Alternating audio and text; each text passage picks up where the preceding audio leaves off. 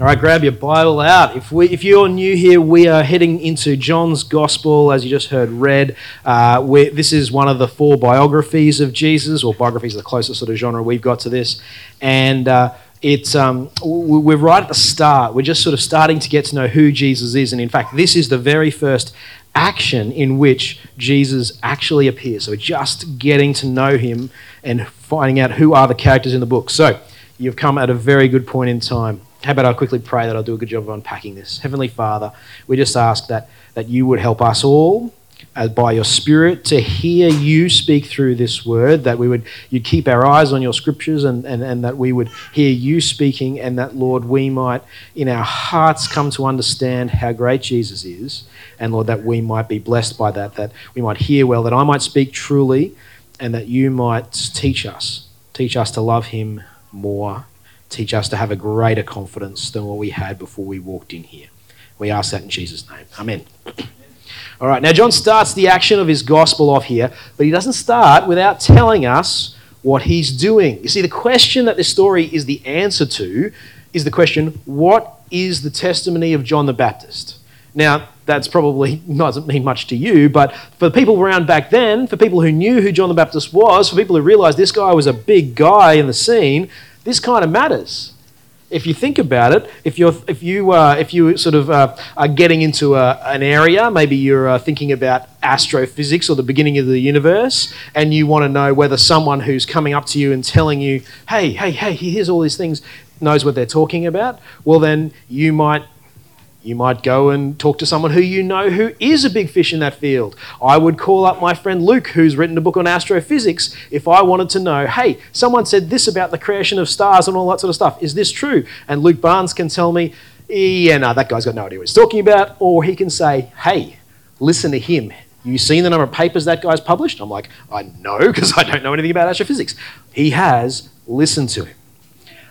John is a big guy and everyone knew he was from God. And at the start of verse 18, we get the question to which the passage is the answer. Sorry, verse 19. This is the testimony of John.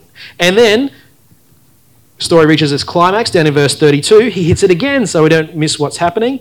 John gave then this testimony. And in case that's not clear enough, the author then records the words on John the Baptist's lips himself I have seen and I testify that.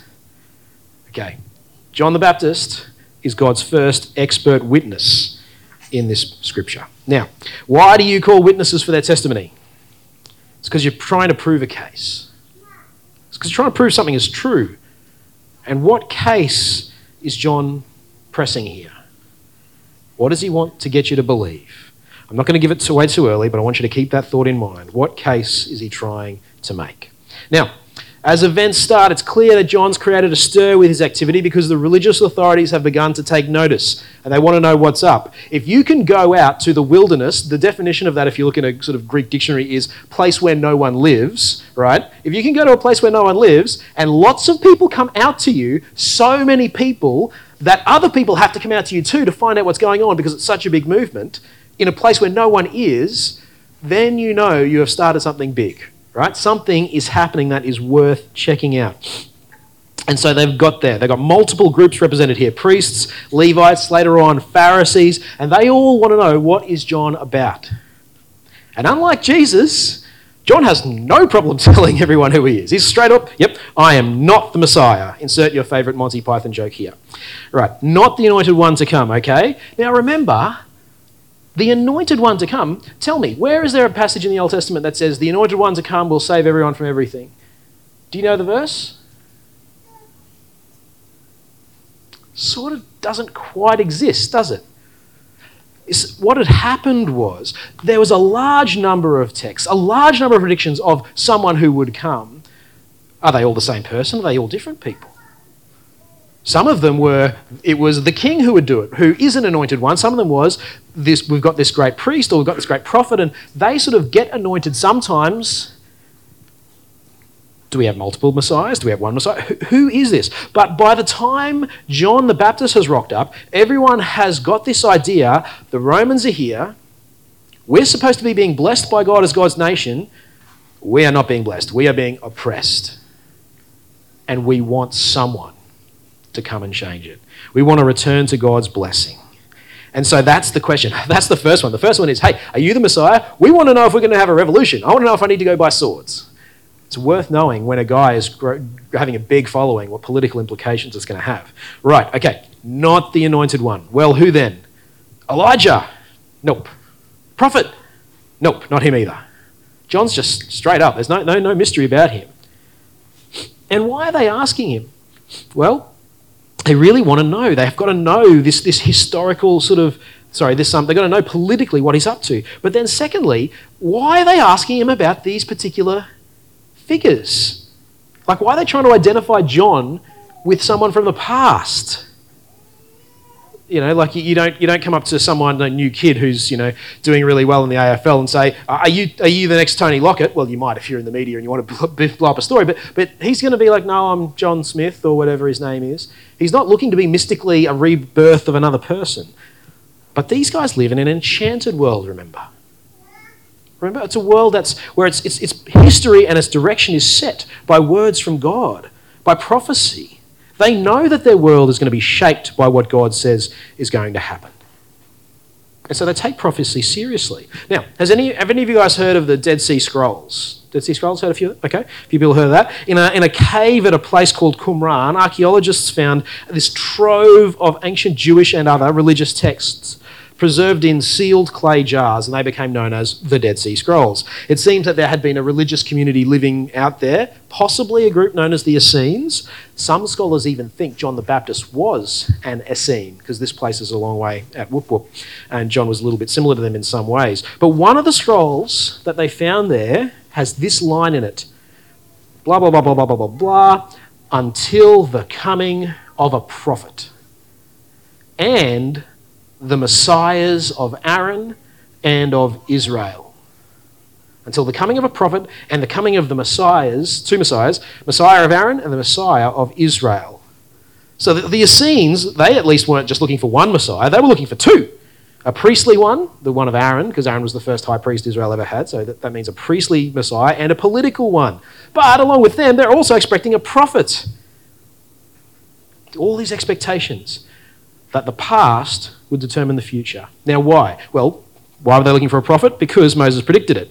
Now, if you don't know who Moses is, sorry, there's a little bit of history, but Moses was the guy. He was the great action hero of the Jewish nation. Sure, Abraham, Abraham was the great granddaddy, but Moses was the man. He was the action hero. He led them out of slavery in Egypt, gave them God's law on Mount Sinai, and led them to the promised land. Now, as he did that, gets to the end of his life, end of his great action story, just about to take them into the promised land, and Moses gives his last sermons to them. And that's the book of Deuteronomy. Okay, book of Deuteronomy, Moses' last sermons to Israel before they enter the land. And Moses tells them in uh, chapter 18, verse 15, that one day God will raise up another prophet like him. And you are going to need to listen to this guy when he comes. Right, now, if, if John, now given Moses' resume, he's the man, right? Everyone wants to be like Moses. If John had said, Yes, I'm the prophet, that would have set up some serious expectations for him. Now, that's not the only prediction that's casting its shadow over the first century, because remember, they also asked him, Are you Elijah? Now, in the very last words of the Old Testament, if you open up your Bible to Matthew, then flick back to John, sorry, flick, that's John. You flick back to Malachi, so go one page back, you will get the last words of the Old Testament. And here, in those words, God says that He'll send an old favorite to speak to Israel again. He'll send Elijah.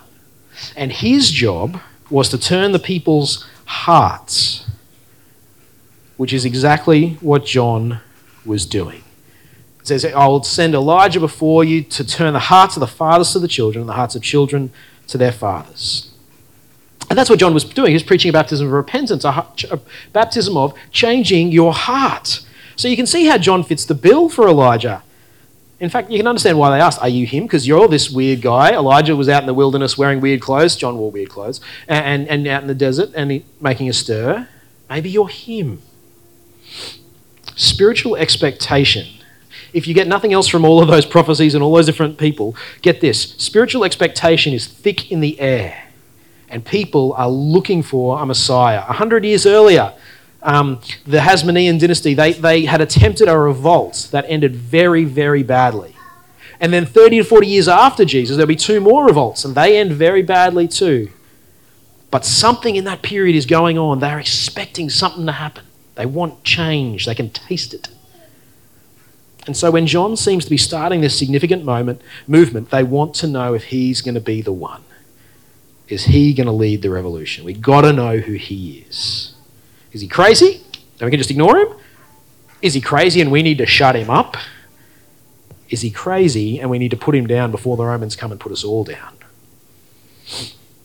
But John says no to every category that gets thrown at him. Christ, prophet, Elijah, he's not willing to be identified as any one of those. But the Jews will not be pushed aside. They, they, they're good underlings. They know they've got to have something to say when they go back to Jerusalem.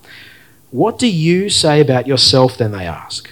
Now, one of the things I find interesting there is they almost give, they give it away what they really want.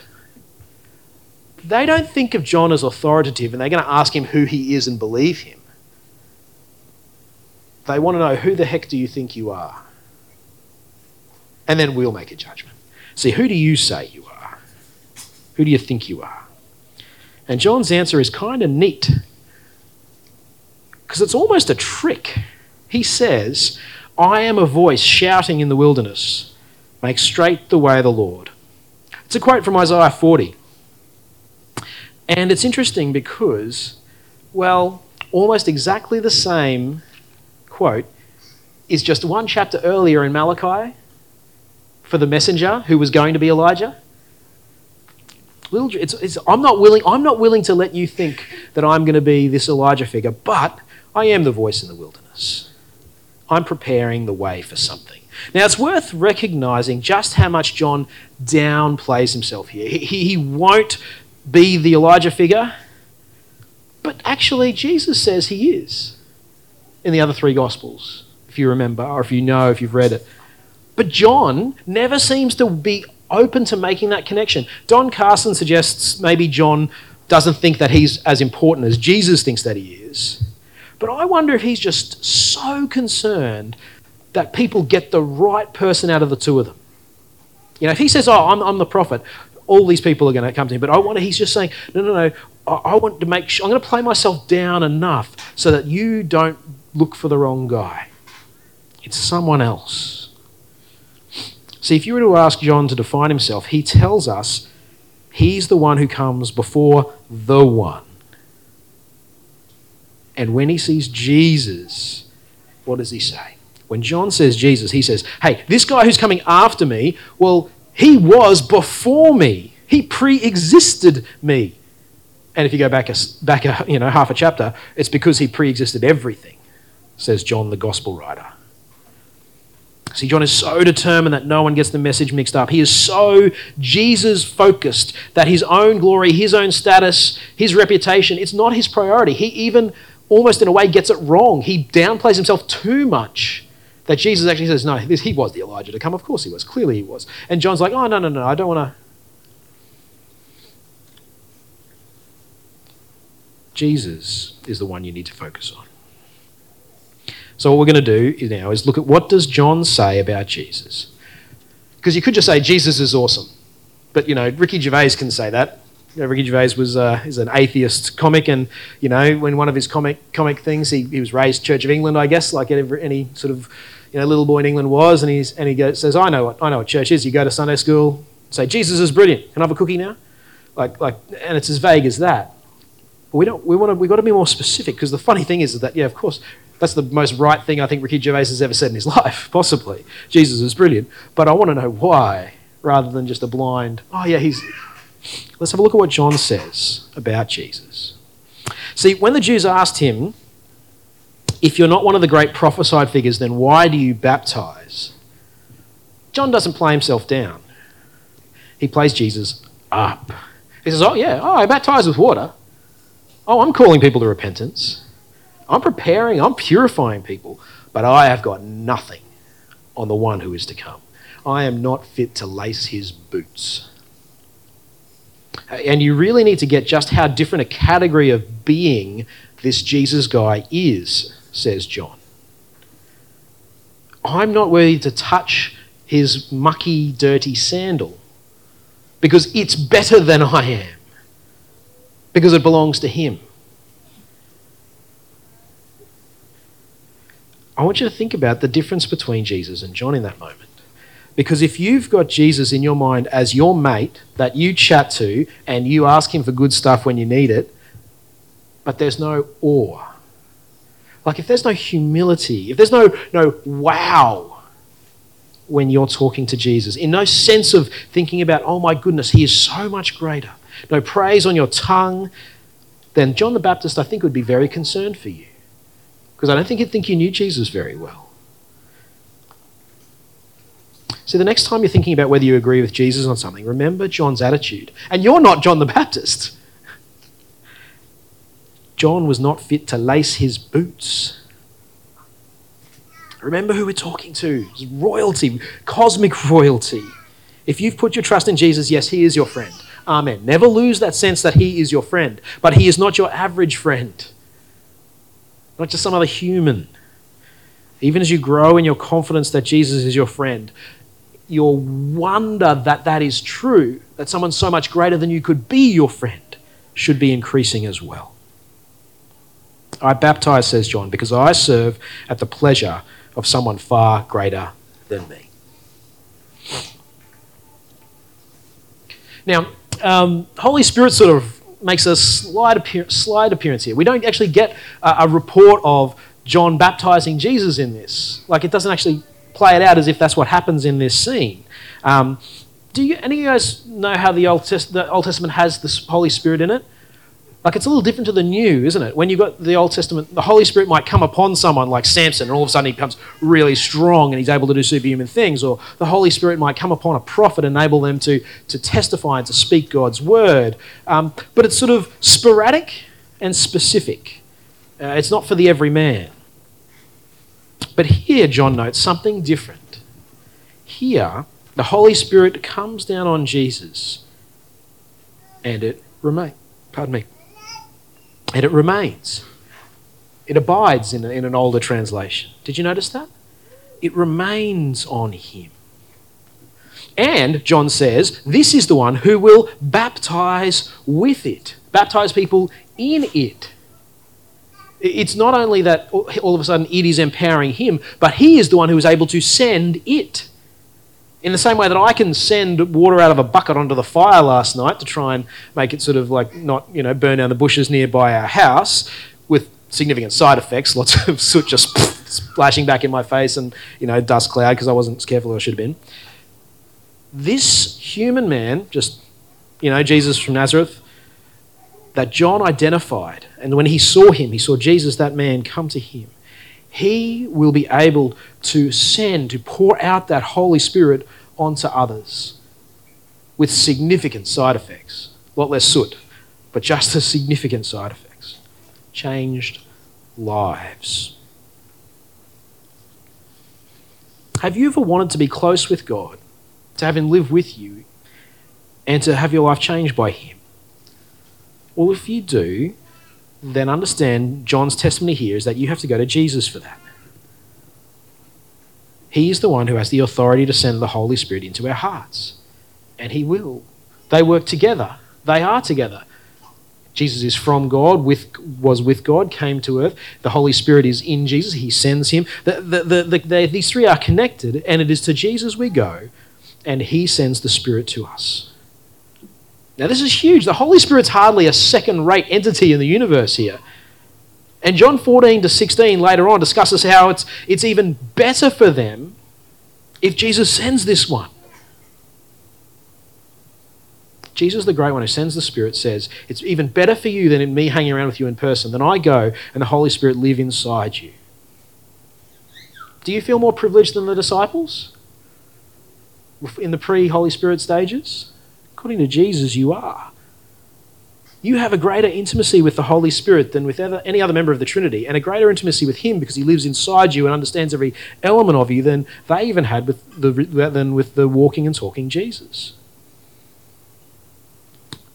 The Holy Spirit lives in Christians. Through His connection with Jesus, unites us with Christ, who is in and with the Father. and Jesus is the one who sends him. So, we get to the end of that day, and the next day, Jesus actually rocks up. So the Pharisees, those guys, um, had, he's had their encounter with them, and then Jesus himself comes. And John actually sees Jesus. Now, this is actually his cousin, little cousin, remember. But this is John's moment to do his job. And you can imagine, this is the moment. Like, like John's like, when, when I see the one, my whole job is to get people ready to follow him. Right? So this is his gig. This is like, don't mess it up. You've got one job. Literally, John has one job. And this is the moment. He must be desperate to make sure that all his disciples know the main thing that there is to know about Jesus. And what's he going to say? When it's the one, this one job, what's he going to say? This is the thing you need to know about Jesus that he's a powerful Christ, that he's a refining fire. I mean, John said all those things about Jesus. But in this moment, what does he say? What's the one thing you got to know? That he's the one who so powerfully could smudge, squash you like a bug because he's the guy who created you in the first place. What does he say? He's overcome and he says, Look, there's the Lamb of God that will be sacrificed. He's a sacrificial lamb. That's who that guy is. Jesus is the lamb that you put your hands on. The, the, significance here is the lamb that you bring to the temple because you're going to sacrifice it and you put your hands on it as if, as if metaphorically to place all of your wrongdoing on it, take it off your shoulders and not put it onto it, and then the poor thing gets snotted and you have it for dinner. Jesus is that. But he's going to do it for the whole world. It's interesting when the, when the New Testament authors quote the Old Testament, uh, they're, they're always just about trying to, to get you to remember the rest of the passage. So they'll quote one verse, but it's almost, uh, most of the time, either the verse before or the verse afterwards that almost like is the kicker. Um, could you flick to the Isaiah 40? So we read that bit, I'm the, I'm the voice calling in the wilderness. But we go to verses 1 to 3, the, the, the two verses before that. This is the, the header for that. Comfort, comfort my people, says your God. Speak tenderly to Jerusalem. Now she's in exile. Jerusalem's in exile at this point. This is, this is, this is when God's just smashed his people completely because they've been so bad and the relationship looks irreparable between them. And he says, Comfort, speak tenderly to her. Proclaim to her, her hard service has been completed, her sin has been paid for. And then Jesus rocks up and John says, that's what he's here to do. He's the Lamb of God. When God rocks up in person, what's, his, what's he going to do? He's going to be the one who cops the punishment for your sin. And your average Jew would feel this. Imagine you've sacrificed a lamb. You felt bad because it's, you know, it's little Stuart or, um, you know, Shanks or Curry or something like that. And you, and, and you take the poor little lamb and you, you feel bad that it died for you. And then you see Jesus, Lamb of God.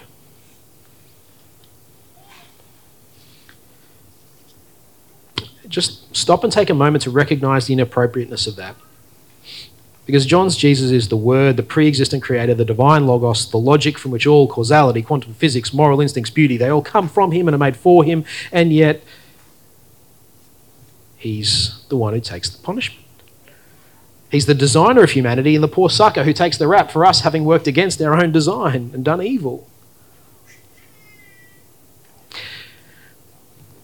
John here starts a process that's going to keep coming all through the book of John. Jesus is pulling together more roles from the Old Testament than you can poke a stick at. Uh, they, came to, they came to John saying, with three categories in the head, okay, he could either be the Christ, the prophet, or Elijah. That's, that's our, that, those are three things that he could be. And, all it, and, and, and John says, well, actually, hold on. There's more to be fulfilled than that. There's the suffering servant from Isaiah. And we're going to pick up way more than that as we go through John. There is the life, there is the truth. There is the way. There is the one who is. There, there, there are so many. There is the, the living water. There are so many things from the Bible, so many prophecies from the Old Testament that John is going to pull into you. And you're going to think, Jesus, how could you be all those things at once? And John's like, yep, now you're starting to get it. when you're starting to say, oh my goodness, how could he possibly be and do all of those different things? She's like, yep. John's like, yep. Now, now the level of wonder is starting to get to where it needs to be to be curious enough to start to get what Jesus does. He is a, he's, like a, he's like a jewel that you, when you think you can see everything about him, you really can't. There's all the different facets you have to explore. Now, how does John finish? Well, he finishes with this almost like a defense of his testimony, but he's, he's not really defensive. He, he's excited. You see, John's just a guy. He's a guy who's had a series of very weird events happen in his life that he knows can't be explained in any other way than that this Jesus guy is the Christ. He's the one. And John says, Look, I didn't even know who it would be. Like, I didn't know him. He can't mean that he didn't know him. He's his relative. Of course, he knew him. Some people even think that, uh, that he was, uh, like, you know, actually had interactions with him, was taught by John earlier on. So he knew who Jesus was. What he means is, I didn't know this guy was the, the one. What all, all I knew, what did I know? All I knew, God told me this thing, right? Before I even knew he was the one, is that whoever comes and the Holy Spirit descends on him and remains on him, all I know is that that's the one. And he's the one I've got to make sure everyone knows about. And then I saw it happen. I'm, I'm telling you, I saw it and it's my sworn testimony as a witness. Truth, the whole truth, and nothing but the truth. If there was a Bible that existed right now, I'd put my hand on it to say it, but there isn't one yet. I'm writing it. Now, John the Baptist was dead by the time this book was published. He was dead before Jesus was. So, so you think, how can I corroborate the testimony? Well, just go down a couple of verses and you'll see. See, John was dead, but, well, the only reason Peter followed Jesus was because his brother was a disciple of John. Have a look at verse 35 in the next little bit. The next day, John was there again with two of his disciples, and when he saw Jesus passing by, says, Look, the Lamb of God. When the two disciples heard him say this, they followed Jesus. And you go on down. Andrew, Simon Peter's brother, was one of the two. You see, the first people started following Jesus because John said to. John, Pete Andrew was there. Andrew was around when this book was going around the ancient world. Peter was around when this book was going around the ancient world. They all could have told you, hold on, did John the Baptist really say that? I'm like, yeah, I was there. And he saw it happen. This is how it went down. You see, this witness is corroboratable. This is eyewitness testimony with backup eyewitnesses who can vouch for the events that are going on here. John wrote his book so that people would trust that this weird guy, Jesus, from a little place called Nazareth, is really the one that the whole universe is about. Now, that's just a huge claim. And so, John, the gospel writer, puts this eyewitness testimony here so that you and I could have a little bit of a better chance of trusting that. Because it's a big claim. But it's true.